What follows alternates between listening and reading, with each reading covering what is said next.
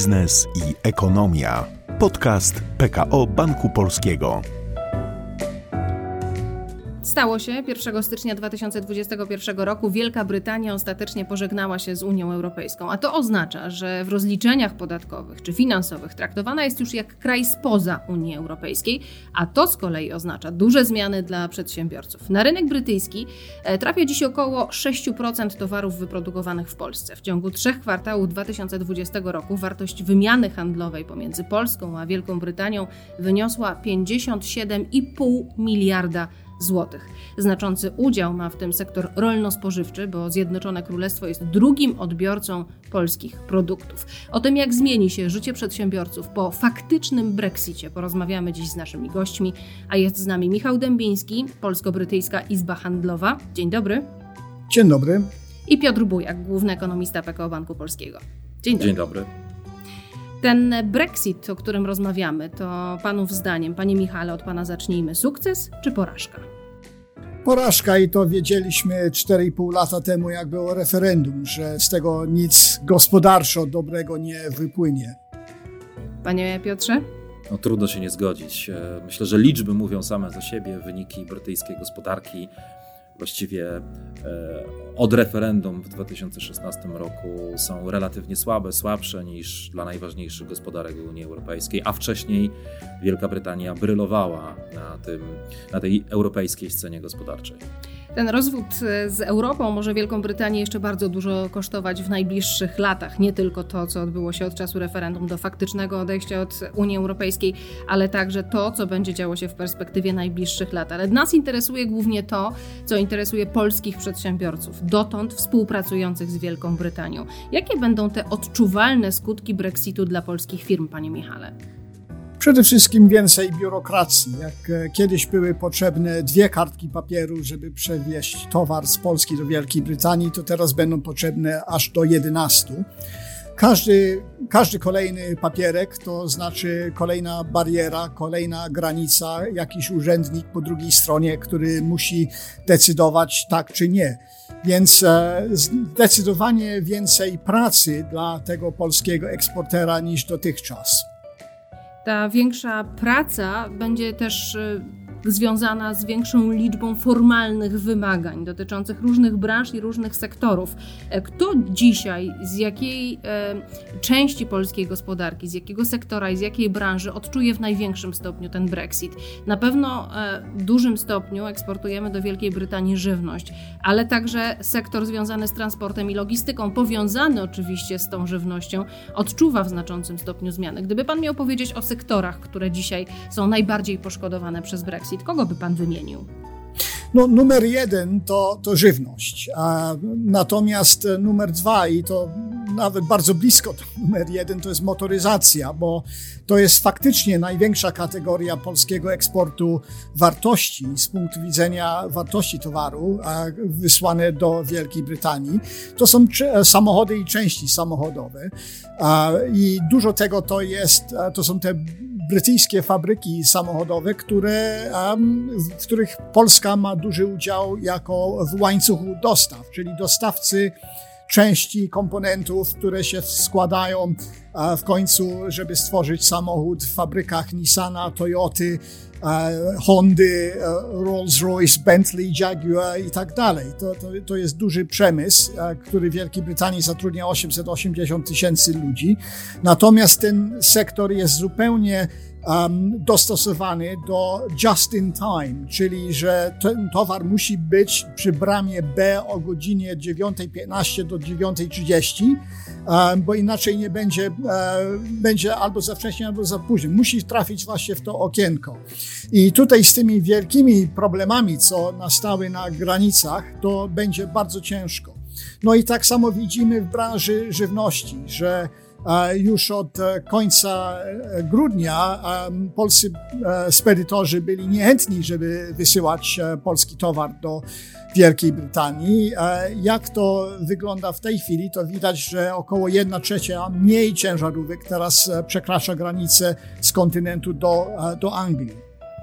Czy ten fakt, że jest tak trudno, będzie oznaczał, panie Piotrze, że wymiana handlowa z Wielką Brytanią przyhamuje, pana zdaniem?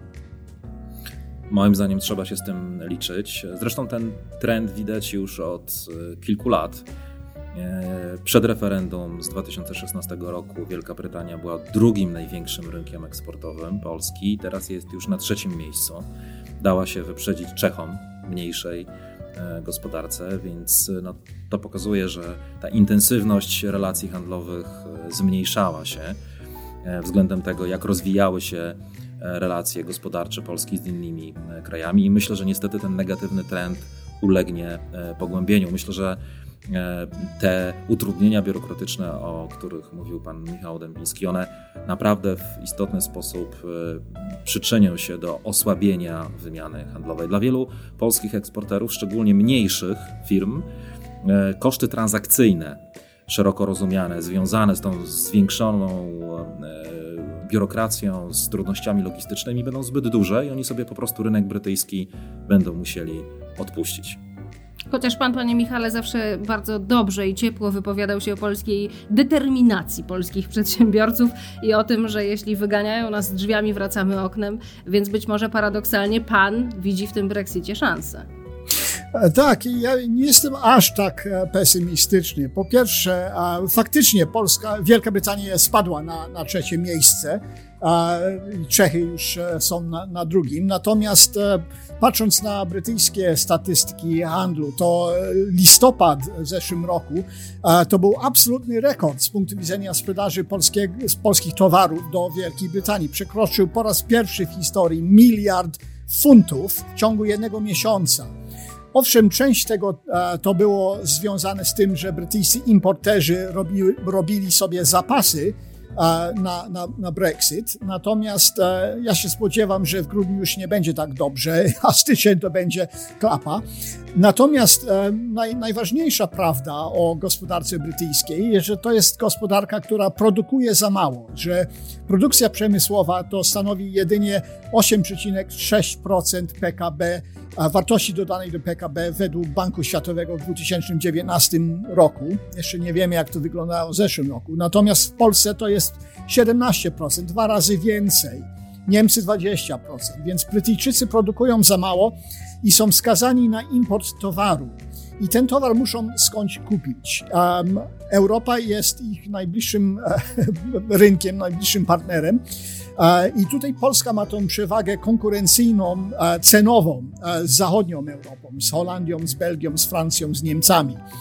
Więc Rozmawiając e, z firmami, z polskimi eksporterami z różnych branż, e, materiały budowlane na przykład, e, meblarstwo, chemia, jest sporo dziedzin, gdzie Polska ma mocne marki, gdzie konkurencyjne ma ceny i to jest tylko kwestia, żeby przebić się przez tą, ten nowy mur biurokracji, a po drugiej stronie tego muru już będą nowe możliwości, mniej konkurencji ze strony zachodniej Europy, a nadal chłonny, bogaty, duży rynek, który jest po prostu zmuszony, żeby kupować importy, bo sam tego nie produkuje.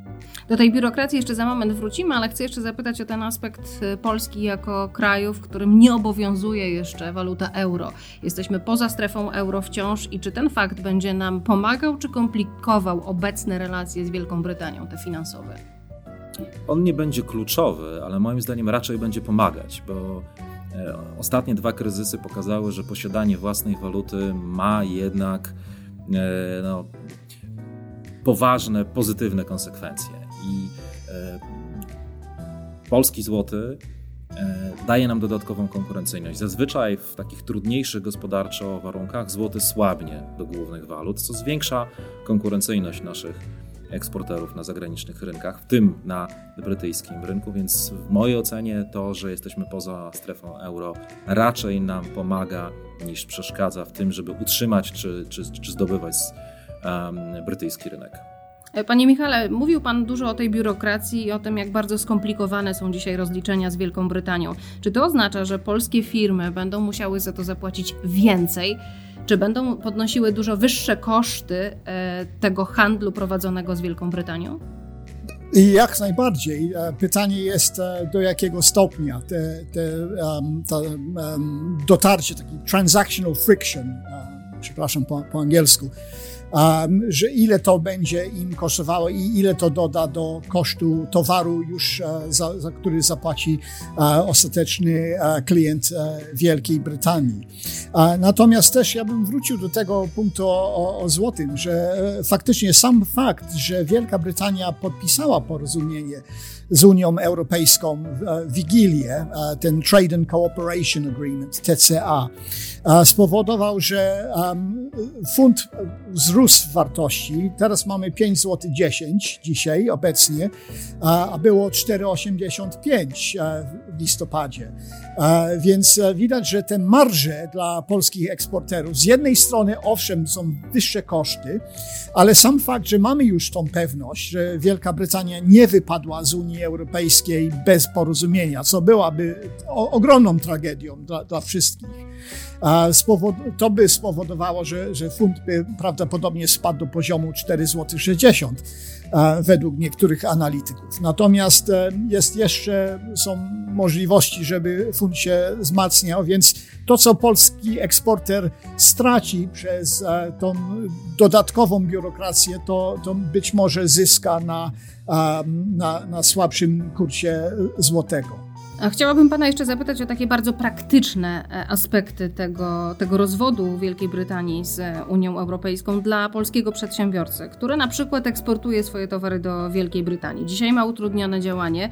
E, czy warto na jego miejscu rozważyć otwarcie oddziału swojej firmy w Wielkiej Brytanii, czy nie ma to sensu? Czy jest to zbyt skomplikowane, czy jest to najlepsza droga, którą dzisiaj można e, podjąć?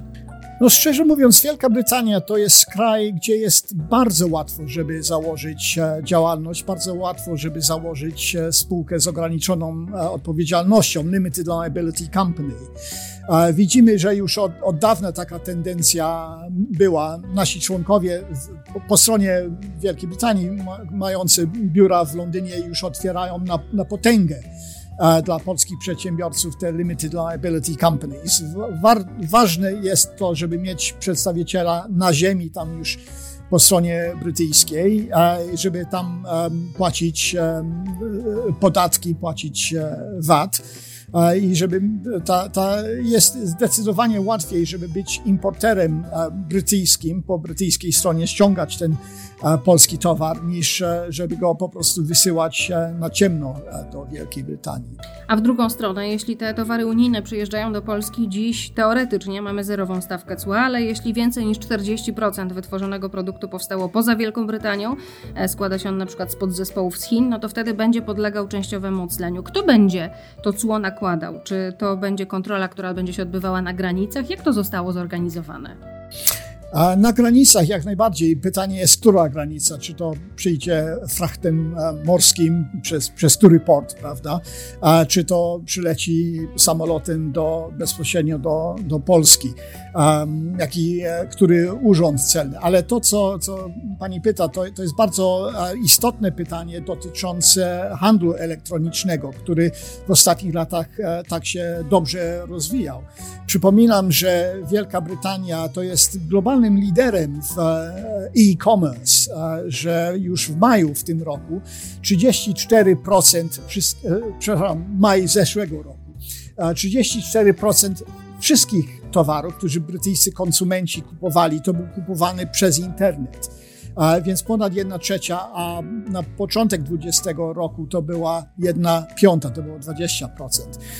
W tej chwili to spadło tak do około 24-25%, więc to 1 czwarta wszystkiego, co Brytyjczycy kupują. W Polsce to jest e, mniej, że w maju ten szczyt e, po, po lockdownie, to w Polsce to było 12,8%, 1 ósma, prawda? Ale to rośnie. Sporo Polaków kupuje przez internet. Dobre są e, ceny na brytyjskich e, platformach internetowych. Natomiast teraz jest ten faktycznie ten, ten problem z, z cłem i, i z VAT-em. I to naprawdę stanowi największą barierę. Tutaj cały sektor po prostu schamował. Te paczki wysyłane do, do Polski, business to consumer, B2C, tutaj widzimy zastój. Więc Tu, e, i, I też sporo tego to były towary kupowane przez brytyjskie firmy z Chin bezpośrednio, tam konfekcjonowane i wysyłane do Unii Europejskiej. To po prostu się, to, to już, to już przestanie. To się zatrzymało i to może już nie wrócić. Pytanie w takim razie jeszcze do Pana o pracowników. Wiele polskich firm, czy też wielu Polaków wyjeżdżających do Wielkiej Brytanii, tam zakładających działalność gospodarczą, na przykład e, w tym sektorze budowlanym, ściągało później sezonowo pracowników z Polski do pracy w Wielkiej Brytanii. Czy dzisiaj mogą wciąż to robić, czy po 1 stycznia 2021 roku jest to znacząco trudniejsze? Mogą, ale to faktycznie jest trudniejsze. Rząd Wielkiej Brytanii ogłosił nowy system dosłownie 10 grudnia, czyli coś zupełnie nowego, co się nazywa Frontier Worker Status. Dla tych pracowników, którzy przyjeżdżają na krótkoterminowe kontrakty, żeby pracować w Wielkiej Brytanii. Dużo tego to jest związane z branżą budowlaną bądź montażową. Rozmawiałem z przedsiębiorcą, który montuje urządzenie elektryczne w północnej Irlandii, który pytał właśnie o tym, jak może swoich pracowników z Polski wydelegować. Tutaj najważniejsza e, reguła jest, że ci pracownicy z Polski, którzy często wyjeżdżali, do Wielkiej Brytanii, pracować tam na kontrakty, to będzie im zdecydowanie łatwiej niż ktoś, który nigdy w życiu tam nie pracował w Wielkiej Brytanii. Dla nich to będzie zdecydowanie trudniej.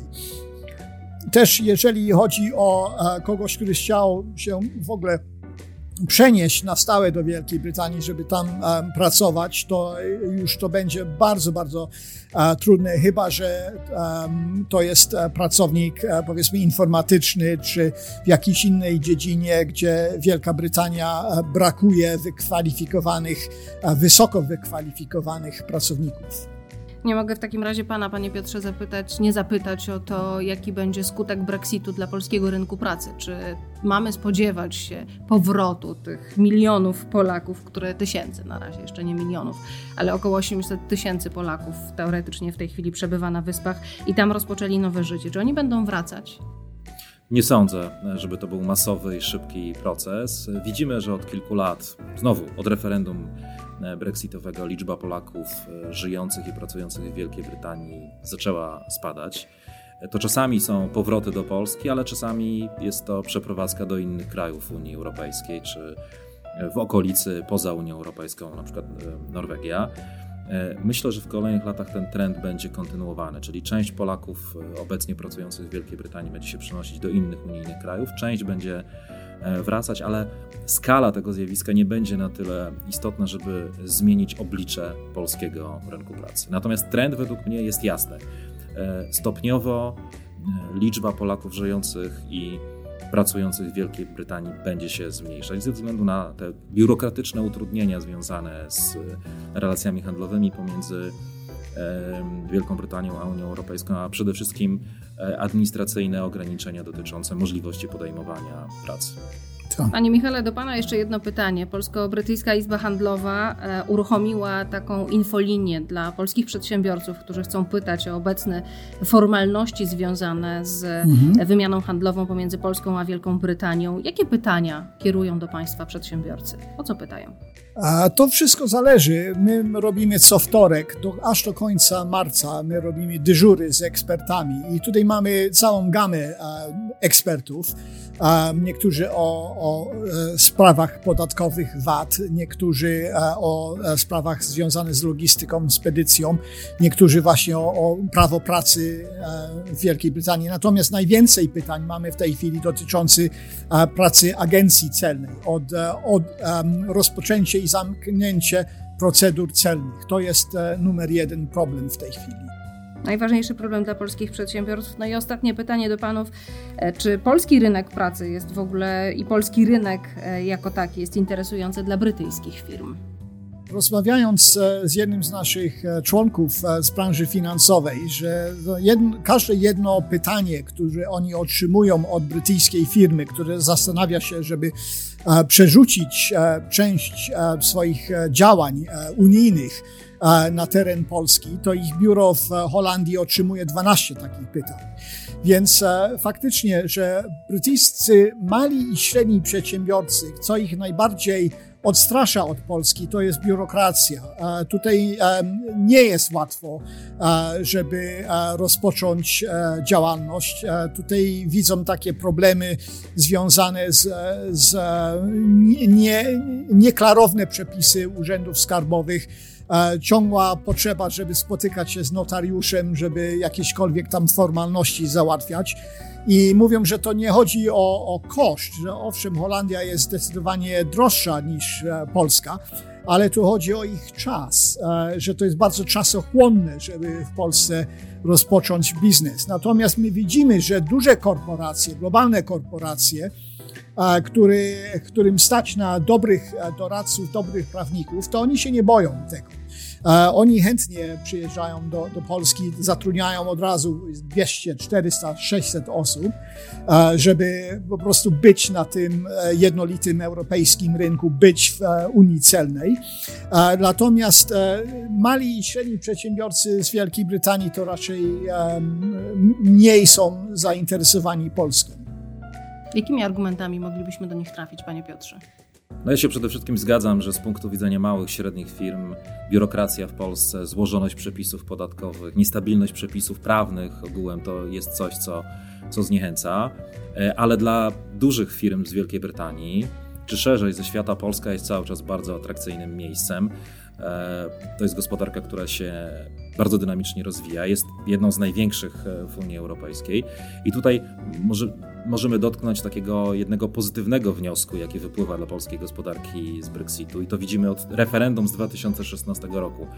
E, wśród wszystkich inwestycji bezpośrednich, zagranicznych, napływających do Unii Europejskiej od tego czasu, e, Wielka Brytania najwięcej traci udziału, a Polska najwięcej zyskuje.